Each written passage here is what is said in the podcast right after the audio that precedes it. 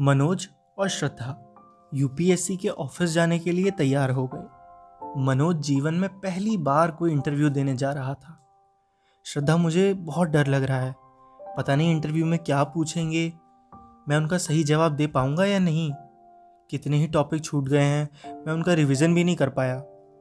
Auto में बैठे मनोज ने श्रद्धा से पूछा, मनोज, बस एक बात याद रखना कि ये इंटरव्यू तुम्हें जानने के लिए लिया जा रहा है।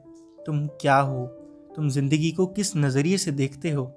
इस दुनिया, इस समाज, इस नौकरी को देखने की तुम्हारी दृष्टि क्या है? इसीलिए तुम्हें कुछ भी रिवीजन करने की ज़रूरत नहीं है। तुम अपने आप को जानते हो। श्रद्धा ने शायद उत्तरांचल पीएससी के लिए अपने इंटरव्यू के अनुभव से मनोज को समझाया। यूपीएससी के गेट पर इंटरव्यू देने वाले विद्यार्थियों की भीड़ बढ़ रही थी। सभी विद्यार्थी फॉर्मल ड्रेस में थे। अधिकांश लड़के ऑफ़ वाइट शर्ट और नेवी ब्लू ब्लेजर में थे। लड़कियों ने साड़ी पहन रखी थी। गेट नंबर एक पर उम्मीदवारों के प्रवेश पत्र चेक हो रहे थे।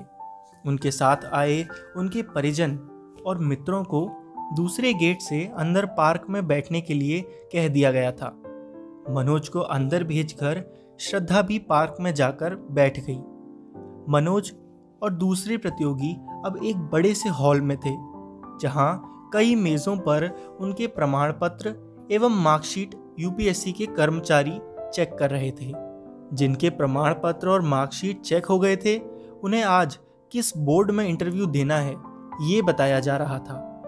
इस बड़े से हॉल में महात्मा गांधी और सरदार पटेल की बड़ी सी तस्वीर दीवार पर टंगी हुई थी। ठीक साढ़े दस बजे हलचल हुई। दरबान कमरे के अंदर बाहर होने लगे। इससे लोगों ने अंदाज़ा लगाया कि कमरे में इंटरव्यू लेने वाले शायद आ गए हैं। प्रतियोगियों के दिल की धड़कन बढ़ने लगी। उनके गले सूखने लगे थे, उनके हाथ पैरों में कंपन होने लगी थी। मनोज का interview doctor P D Agrawal के बोर्ड में पड़ा। डॉक्टर अग्रवाल आईआईटी दिल्ली के पूर्व डायरेक्टर थे। जिन्हें सरकार ने संघ लोक सेवा आयोग का मेंबर बना दिया था। मनोज के लिए ये खबर हताश करने वाली थी कि उसके इंटरव्यू बोर्ड के चेयरमैन का हिंदी साहित्य और इतिहास से कोई लेना देना नहीं है। डॉक्टर अग्रवाल इस बात के लिए भी बदनाम थे कि वो इंजीनियर और इंग्लिश मीडियम के लड़कों को इंटरव्यू में अच्छे नंबर देते हैं और सोशल साइंस एवं हिंदी मीडियम के लड़कों को कम नंबर देकर विदा कर देते हैं। दरबान ने पहले लड़के का नाम पुकारा। लड़के ने अपने बाल, अपने कपड़े, अपना कोट ठीक किया और अंदर चला गया। बाहर बैठे लोगों को घबराहट होने लगी। लोगों को कुछ नहीं समझ आ रहा था कि अंदर उस लड़के से क्या पूछा जा रहा है। लड़का लगभग 20 मिनट के बाद इंटरव्यू देकर वापस आया। इस लड़के से पूछने पर ही अंदर के माहौल का पता लगाया जा सकता था। लड़के ने दुखी होकर कहा मैंने बताया कि मैं दसवीं क्लास से नियमित दिनचर्या से योग कर रहा हूँ। तो चेयरमैन श्री अग्रवाल बोल पड़े कि आप रोज़ खाना खाते हैं तो क्या वो भी आपकी हॉबी है? और मैं इसका कुछ जवाब नहीं दे पाया। डॉक्टर अग्रवाल बहुत खतरनाक हैं, बिल्कुल नहीं हँसते। मनोज समझ गया था कि इंटरव्यू की कुछ भी दिशा हो सकती है, इसीलिए उसे खुले दिमाग से अंदर जाना चाहिए। पहले से कुछ भी विचार करने की ज़रूरत नहीं है। अगला लड़का बाहर आया तो वो भी दुखी था। उसने बताया कि उसके बीएससी में फिजिक्स में अच्छे नंबर नहीं आ पाए थे। इसीलिए डॉक्टर अग्रवाल ने उसी पर मेरी खिंचाई कर दी।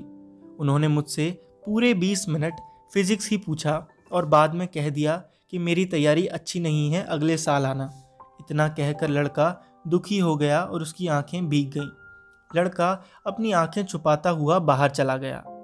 मनोज इस लड़के के इंटरव्यू को सुनकर घबरा गया।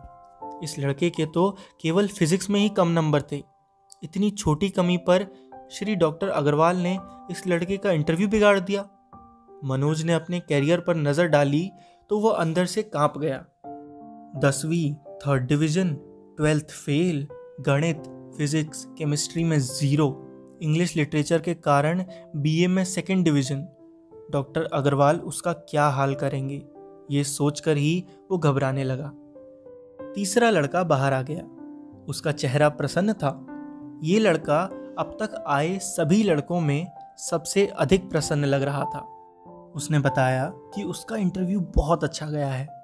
उसने कहा कि वो आईआईटी दिल्ली का विद्यार्थी रहा है और अभी इन्फोसिस में सॉफ्टवेयर इंजीनियर है। उसका पूरा इंटरव्यू इंफॉर्मेशन टेक्नोलॉजी के प्रशासन में उपयोग विषय पर चला। डॉक्टर अग्रवाल ने पाँच छः बार वेरी गुड बोला। मनोज के लिए इस लड़के का इंटरव्यू हताश करने वाला था।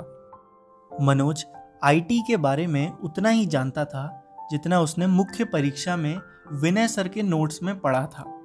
मनोज ने अपने विचलित और चिंतित मन को शांत करने के लिए आँखें बंद कर ली। बंद आँखों के पीछे कुछ दृश्य तैरने लगे। मनोज का पूरा जीवन ही तैर गया अचानक। मनोज का गाँव, उसका घर ग्वालियर का कॉलेज लाइब्रेरी बाहर बागीचे में बैठी श्रद्धा सब एक ही रील की तरह मनोज की आँखों में पर्दे की तरह झिलमिलाकर आते जाते रहे। मनोज आँखें बंद किए यूँ ही बैठा रहा। तभी दरवान की आवाज़ मनोज ने सुनी। मनोज कुमार शर्मा। मनोज उठा उसने अपने बालों पर हाथ फेरा अपना चश्मा ठीक किया और दरबान के साथ गेट के पास जाकर खड़ा हो गया। दरबान ने गेट खोला। मनोज ने अंदर प्रवेश किया। बाहर बैठकर कल्पना करने वाला दृश्य अब एकदम सामने था। कमरे में सामने एक बड़ी यू शेप की टेबल थी, जिसके पीछे पाँच लोग बैठे थे। चार लोग सूट में थे, जबकि एक बुज़ुर्ग से व्यक्ति धोती कुर्ता पहने बैठे थे। बीच में डॉक्टर अग्रवाल बैठे थे। मनोज ने कमरे में घुसते ही सबसे पहले सभी को नमस्कार किया और अपनी बैठने वाली कुर्सी के पास जाकर खड़ा हो गया। डॉक्टर अग्रवाल ने मनोज को बैठने का इशारा किया तो वो धन्यवाद कहकर बैठ गया। बोर्ड मेंबर के चेहरों पर मुस्कान थी। वो शायद मनोज को रिलैक्स कर रहे थे। शायद वो जानते थे कि प्रतियोगी इस समय बहुत तनाव में होता है। इसीलिए शुरुआती प्रश्न सरल और परिचयात्मक ही पूछे जाते हैं। डॉक्टर अग्रवाल ने मनोज से पूछा अच्छा मनोज, तुम सिविल सर्विस में क्यों आना चाहते हो? तुम्हें प्रशासन में आने की प्रेरणा कहाँ से मिली? ये प्रश्न सरल था। इस प्रश्न का उत्तर देने के लिए किसी ज्ञान अथवा थ्योरी की आवश्यकता नहीं थी। मनोज ने चार पाँच सेकंड सोचा। उसे जौरा के एसडीएम राघवेंद्र सिंह याद आ गए। जिन्होंने उसे प्रशासनिक सेवा जाने के लिए प्रेरित किया था। उसने उत्तर देना प्रारंभ किया। सर, मैं अपने गाँव में टेंपू चलाता था। एक बार मेरा टेंपू पुलिस ने पकड़ लिया। मैं एसडीएम राघवेंद्र सिंह के पास गया। राघवेंद्र सर की ईमानदारी एवं तुरंत कार्यवाही देखकर मैं बहुत प्रभावित हुआ। तभी से मेरी इच्छा प्रशासनिक अधिकारी बनने की होने लगी। डॉक्टर अग्रवाल मनोज के उत्तर से प्रभावित नहीं हुए। मनोज इस तरह की कहानी यहाँ आकर हर प्रतियोगी सुनाता है। दरअसल आप सिविल सेवा के माध्यम से समाज में रुतवा और पावर चाहते हैं। सरल या दिखने वाला पहला प्रश्न ही उलझ गया। मनोज को उम्मीद नहीं थी कि उसके जीवन की इस सच्ची घटना को इंटरव्यू बोर्ड में झूठ मानकर खारिज कर दिया जाएगा। झूठ बोलने से दूसरों को प्रभावित करने वाला मनोज आज सच बोलकर भी झूठा माना जा रहा था। उसे समझ नहीं आ रहा था कि वो कैसे अपनी बात का यकीन दिलाए। कौन सच कह रहा है, कौन झूठ कह रहा है, इसे जांचने का कोई यंत्र बोर्ड के पास नहीं था। हनुमान की तरह छाती चीर कर दिखाने की कोई सुविधा इंटरव्यू बोर्ड में भी नहीं थी। मनोज के पास अपनी बात को सही सिद्ध करने का कोई तरीका नहीं था। इसीलिए वो चुप हो गया। डॉक्टर अग्रवाल मनोज को चुप देखकर खुश हो गए। उन्होंने अपने दूसरे साथी से आगे सवाल पूछने का इशारा किया। दूसरा मेंबर, जो मनोज की फ़ाइल पर बहुत देर से नज़रें गड़ाए हुए था, उसने फ़ाइल देखते हुए मनोज से पूछा, आपकी बीए में सेकंड डिवीज़न है। ट्वेल्थ में सेकंड डिवीज़न है। टेंथ आपने थर्ड डिवीज़न से पास की है। आप तो बहुत कमज़ोर स्टूडेंट रहे हैं। अचानक मेंबर का ध्यान फ़ाइल पर किसी विशेष जगह पर गया। उन्होंने चौंकते हुए मनोज से कहा, आपने ट्वेल्थ दो साल में किया है। क्यों?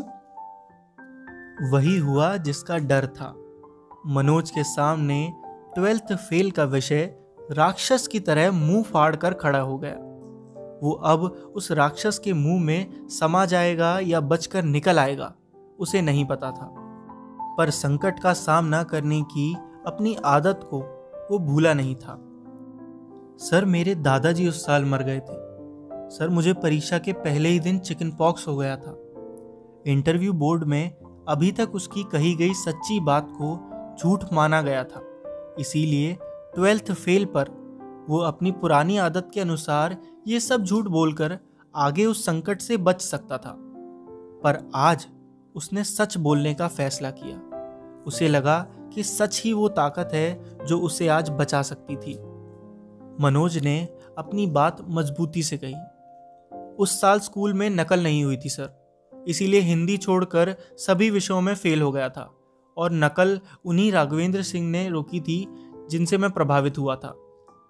मनोज को नहीं पता था कि उसका ये जवाब अब आगे क्या रंग दिखाएगा। वो नहीं जानता था कि आईएएस के इंटरव्यू में अपने आप को ट्वेल्थ फेल बताकर उसे लाभ होगा या वो बर्बाद हो जाएगा। पर उसने भावावेश में भयानक रिस्क ले लिया था। उसे नहीं पता था कि उसके इस जवाब से मेंबर प्रभावित होंगे या उसे आयोग मानते हुए बाहर का रास्ता दिखा देंगे। तकनीकी क्षेत्र के विशेषज्ञ डॉक्टर अग्रवाल ने अपने जीवन में आईआईटी के बेहतरीन स्मार्ट लड़के देखे थे, जो अपने करियर में थ्रू आउट फ़र्स्ट क्लास रहे थे। ऐसे ही लड़कों को वह देश का भविष्य मानते थे। इंग्लिश मीडियम के लड़के ही देश का प्रशासन बेहतर चला सकते हैं, ऐसा डॉक्टर अग्रवाल मानते थे। पर आज उनके सामने एक ट्वेल्थ फेल लड़का बैठा था, जो अपने करियर में घिसटते हुए उन तक पहुँचा था। डॉक्टर अग्रवाल मनोज के इस उत्तर से चौंक गए। उन्हें मनोज सिविल सर्विस के लिए एकदम अनफिट लगने लगा। उन्हें उम्मीद नहीं थी कि कोई लड़का इस तरह का जवाब आईएएस के इंटरव्यू में दे सकता है। अपनी कमज़ोरी मनोज ने खुद ही डॉक्टर अग्रवाल को सौंप दी थी। डॉक्टर अग्रवाल ने मनोज के दिए हथियार से ही उसका गला रेतना शुरू कर दिया। डॉक्टर अग्रवाल ने मनोज को घूर कर पूछा, आप नकल से ट्वेल्थ पास करना चाहते थे? आज तक ऐसा लड़का हमारे सामने नहीं आया जो ये स्वीकार कर रहा हो कि उसने कभी चीटिंग करके पास होने की कोशिश की हो।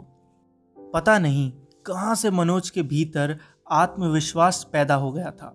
वो डॉक्टर अग्रवाल के इस व्यवहार से घबराया नहीं, बल्कि उसने डॉक्टर अग्रवाल की आँखों में आँखें डालकर कहा, सर, आप कभी भिंड मुरैना जाइए, वहाँ के स्कूल देखिए। आज भी नकल से बच्चे पास हो रहे हैं वहाँ।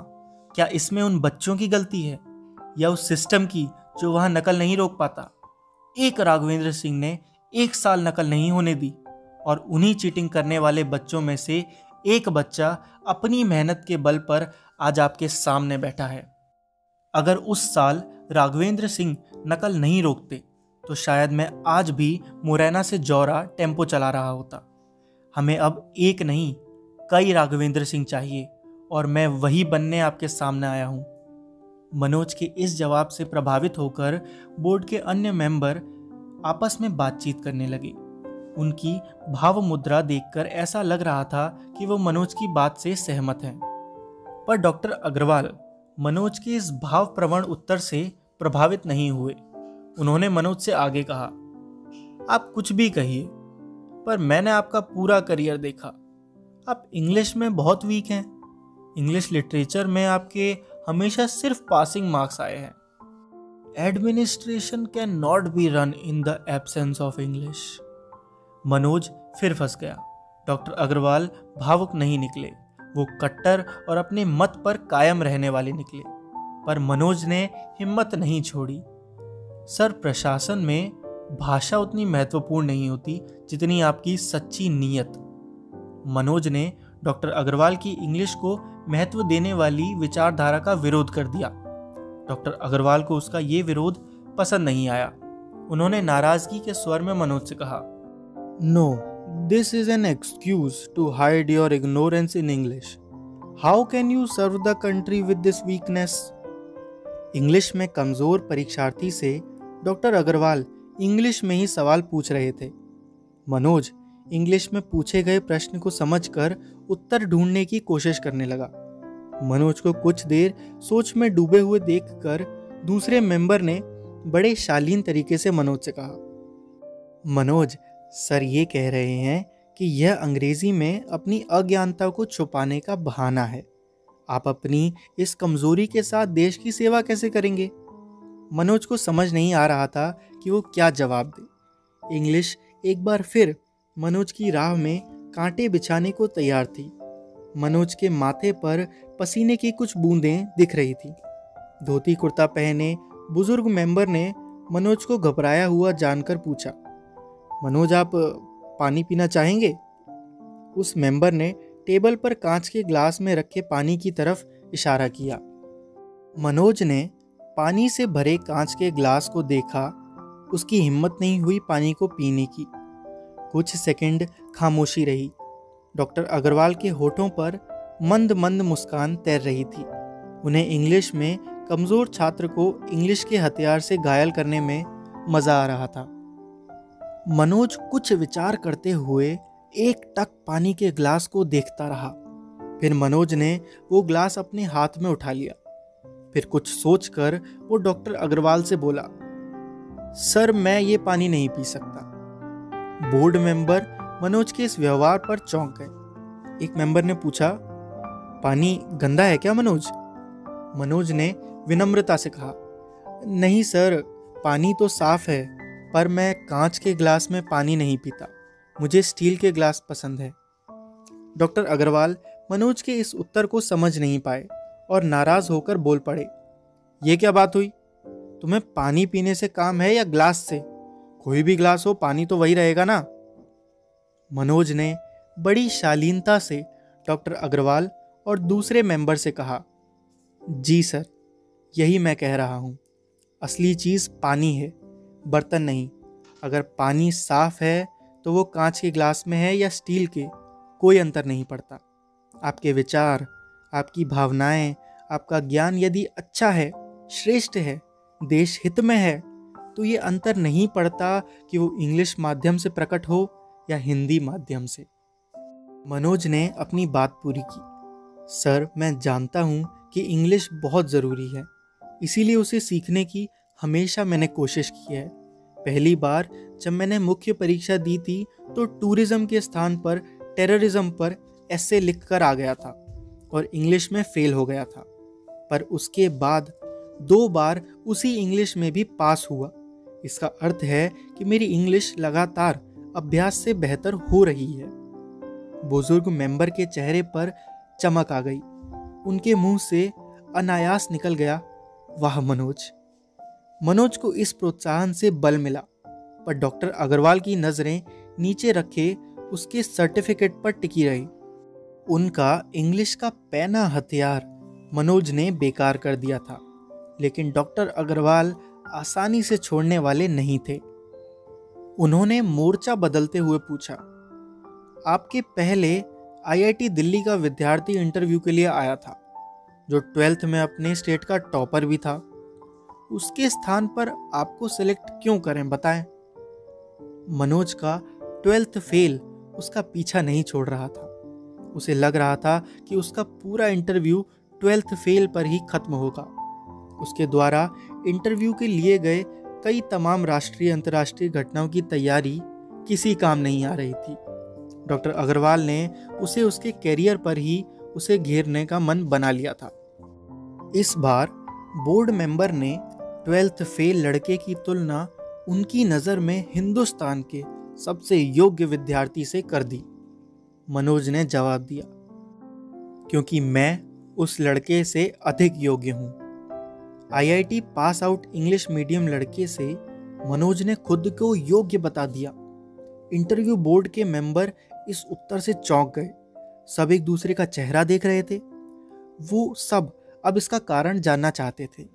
एक अन्य मेंबर ने आश्चर्य से पूछा, आप कैसे योग्य हैं उस लड़के से जो क्लास में फ़र्स्ट आता है और अपनी हर परीक्षा में टॉप करता है? मनोज ने जवाब दिया अपनी अयोग्यता को जीतना ही सबसे बड़ी योग्यता होती है। मैं ट्वेल्थ फेल एक अयोग्य लड़का हुआ करता था, सर, क्योंकि गाँव के बच्चों को गाँव के सरकारी स्कूलों में पढ़ाई का वो स्तर नहीं मिलता कि शहर के इंग्लिश मीडियम स्कूल के लड़कों से कंपटीशन कर सकें। इन अभावों के बावजूद अपने संघर्ष और संकल्प के कारण मैं यहाँ तक आ सका हूँ। किन्हीं दो लोगों की तुलना उनके परिणामों से नहीं होनी चाहिए। बल्कि उनकी परिस्थितियों और सुविधाओं के आधार पर भी होनी चाहिए। मनोज ने अपनी बात कह दी। बोर्ड के दूसरे मेंबर मनोज की बात से सहमत होते हुए दिख रहे थे। लेकिन डॉक्टर अग्रवाल फिर तस से मस न हुए। डॉक्टर अग्रवाल को शायद मनोज का उत्तर पसंद नहीं आया। उन्होंने कहा, ये सब अपनी अयोग्यता को छुपाने के बहाने हैं। जो लड़का मैथ और इंग्लिश के डर से उन्हें छोड़ देता है। अरे वो क्या शासन में भी कठिन मौकों पर गिव अप नहीं कर जाएगा? आप लोगों को कुछ पूछना है? डॉक्टर अग्रवाल ने मनोज के उत्तर को सुने बिना दूसरे सदस्यों से कहा। एक दूसरे सदस्य ने मनोज से कहा, देखिए, आप कुछ भी कहें, पर आपका करियर ग्राफ ये बता रहा है कि आप एक बहुत कमज़ोर विद्यार्थी रहे हैं। मुझे लगता है कि ऐसे कमज़ोर और असफल विद्यार्थी को सिविल सेवा में कोई जगह नहीं होनी चाहिए। सिविल सेवा में शार्प और टैलेंटेड लोग चाहिए। बताइए, हम आप जैसे असफल लड़के को क्यों चुने? क्योंकि असफलता ज़रूरी है। कोई भी बड़ी सफलता तब तक नहीं मिलती जब तक आप कई बार असफल नहीं होते। इतना कहकर मनोज ने कुछ देर सभी मेंबर को एक नज़र देखा। फिर अपनी बात आगे बढ़ाई। थॉमस अल्वा एडिसन बल्ब बनाने के पहले हज़ारों बार असफल हुआ। केवल एक सफलता से एडिसन टैलेंटेड नहीं कहलाए, बल्कि असफलताओं की सीढ़ियों पर चढ़ चढ़ कर गिर गिर कर ही वो टैलेंटेड बने। टेंजिंग नार्गे, एवरेस्ट को जीतने के पहले सात बार असफल हुए थे। यदि वो पहली या दूसरी बार असफलता से निराश होकर घर बैठ जाते तो कभी एवरेस्ट फतेह ना कर पाते। ए पी जे अब्दुल कलाम ने जब पहला भारतीय प्रशिक्षण यान S L V three launch किया तो वह अपनी उड़ान पूरी नहीं कर पाया और कुछ सेकंड बाद ही उसका मलबा समुद्र के गहरे पानी में समा गया। पर इस असफलता से कलाम साहब निराश के गर्त में नहीं डूबे और अगले दो साल में ही उन्होंने पहला हिंदुस्तानी प्रशिक्षण यान लॉन्च कर दुनिया में हिंदुस्तान का नाम सबसे ऊँचा किया। मनोज ने ग्वालियर की लाइब्रेरी में पढ़ी तमाम किताबों में से उदाहरण देकर अपनी बात को मज़बूत बनाया। मनोज के इस जवाब का अग्रवाल पर कोई प्रभाव नहीं पड़ा। उन्होंने मनोज के उत्तर में से ही अपने मतलब का प्रश्न ढूंढ लिया। अच्छा मनोज, बताओ, सैटेलाइट लॉन्च व्हीकल फिजिक्स के किस सिद्धांत पर काम करता है? मनोज को इस तकनीकी के बारे में कुछ नहीं पता था। उसने कहा, सॉरी सर, मुझे नहीं पता। यह तो तुम्हें जानना चाहिए, मनोज। डॉक्टर अग्रवाल ने मनोज से कहा। पर डॉक्टर अग्रवाल ने यह नहीं बताया कि मनोज को ये क्यों जानना चाहिए। मनोज चुप रहा। डॉक्टर अग्रवाल बहुत अनुभवी थे। उनके पास हथियारों की कमी नहीं थी। उन्होंने मनोज पर नया हथियार आजमाया। आप हिंदी साहित्य के एक अच्छे लेक्चरर बन सकते हैं। पर ज़िले का प्रशासन टेक्नोलॉजी में माहिर लोग ही संभालें तो ही देश तरक्की करेगा। मनोज अब तक तकनीकी ज्ञान से लबालब भरे डॉक्टर अग्रवाल को प्रभावित नहीं कर सका था। साहित्य टेक्नोलॉजी के सामने हाथ बांधे खड़ा था। इंग्लिश के बेकार गए हथियार की जगह दूसरा हथियार, टेक्नोलॉजी, डॉक्टर अग्रवाल ने मनोज पर चलाया। पर मनोज ने हार नहीं मानी। उसने कहा, सर साहित्य का विद्यार्थी आपके विचार में जिला नहीं चला सकता? पर देश के प्रधानमंत्री इस समय एक साहित्यकार ही हैं। क्या उनकी योग्यता पर भी आपको संदेह है? मनोज ने कमरे में लगी देश के प्रधानमंत्री अटल बिहारी वाजपेयी की तस्वीर की ओर इंगित करते हुए कहा। मनोज ने ग्वालियर के एमएलबी कॉलेज के अपने सीनियर और भारत के प्रधानमंत्री को अपने पक्ष में खड़ा कर दिया। उसका जवाब सुनकर बोर्ड के दूसरे सदस्य हतप्रभ रह गए। ऐसा उत्तर उन्होंने इसके पहले कभी भी किसी इंटरव्यू में नहीं सुना था। डॉक्टर अग्रवाल भी भारत के प्रधानमंत्री को मनोज के समर्थन में खड़ा देखकर कुछ देर के लिए हिल गए। उन्होंने दूसरे मेंबर से प्रश्न पूछने के लिए कहा। उस मेंबर ने मनोज से पूछा, मनोज, कल्पना करो यदि तुम किसी शहर के पुलिस कमिश्नर हो कुछ आतंकवादी तुम्हारे शहर पर हमला करते हैं। बताओ तुम्हारी क्या रणनीति होगी? मनोज ने कुछ देर सोचकर इस काल्पनिक प्रश्न का जवाब दिया। मैं हमेशा कुछ बुलेट प्रूफ गाड़ियाँ शहर के मुख्य स्थलों पर तैनात करूँगा, जिसमें आतंकवाद विरोधी दस्ते के जवान तैनात होंगे। ये तुरंत कार्यवाही करेंगे। यदि किसी स्थल पर हमला होता है तो उसी जगह पर उन आतंकवादियों को उलझाए रखूँगा, जिससे वो शहर के दूसरी जगह न जा सकें। घायलों को तुरंत अस्पताल पहुंचाऊँगा। काल्पनिक प्रश्न का काल्पनिक जवाब सुनकर मेंबर ने मनोज से कहा वेरी गुड मनोज। मनोज का जवाब समाप्त होते ही डॉक्टर अग्रवाल ने मनोज से कह दिया, मनोज, अब तुम जा सकते हो। धन्यवाद। मनोज धन्यवाद देकर अपनी सीट से उठा और दरवाजे की तरफ़ जाने के लिए पलटा ही था कि बुज़ुर्ग मेंबर ने उसे रोका और पूछा, तुम्हारा ये कौन सा अटेम्प्ट है, मनोज? मनोज ने खड़े खड़े बोर्ड की तरफ़ देखकर उत्तर दिया लास्ट अटेम्प्ट है सर डॉक्टर अग्रवाल को समझ नहीं आ रहा था कि ये मेंबर इस तरह मनोज को रोककर सवाल क्यों पूछ रहे हैं। बुज़ुर्ग मेंबर ने मनोज से कहा, यदि इस बार भी आपका सिलेक्शन नहीं हुआ तो आप क्या करेंगे?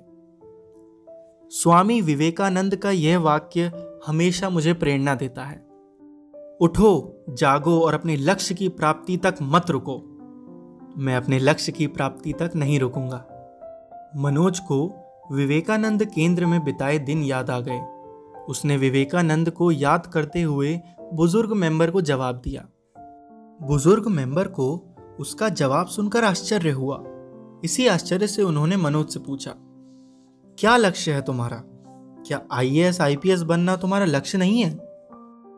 I S I P S शिक्षक, लाइब्रेरियन, ऑटो चलाना, ये सब ज़िंदगी के लक्ष्य नहीं हो सकते। होने भी नहीं चाहिए। ये आपके लक्ष्य प्राप्ति के साधन मात्र हैं। ये तो रास्ते हैं जिन पर चलकर वास्तविक लक्ष्य प्राप्त किया जाता है। वास्तविक लक्ष्य है इस देश की ईमानदारी से सेवा करना। फिर चाहे आईपीएस बना जाए या शिक्षक। अपनी बात पूरी करके मनोज शांत खड़ा हो गया। बोर्ड के सभी मेंबर चुप थे। बुज़ुर्ग मेंबर ने मुस्कुराकर मनोज को जाने के लिए कह दिया। मनोज सबको नमस्कार करके बाहर निकल गया। गेट पर श्रद्धा मनोज का इंतज़ार कर रही थी। श्रद्धा ने घबराते हुए पूछा, कैसा गया इंटरव्यू? मैं तो बहुत घबरा रही थी। गाँव का एक ट्वेल्थ फेल इंग्लिश में कमज़ोर लड़का जैसा इंटरव्यू दे सकता था, दे दिया। अब यदि इन लोगों के मेरी उपयोगिता महसूस होगी तो मुझे चुन लिया जाएगा, अन्यथा कुछ और करेंगे। मनोज ने जवाब दिया। तो दोस्तों, ये था twelfth fail by Anurag Pathak, Hindi audio book का पार्ट 29 कल फिर मिलूँगा आपसे इस कहानी के आखिरी एपिसोड में। तब तक के लिए हँसते रहिए और मुस्कुराते रहिए।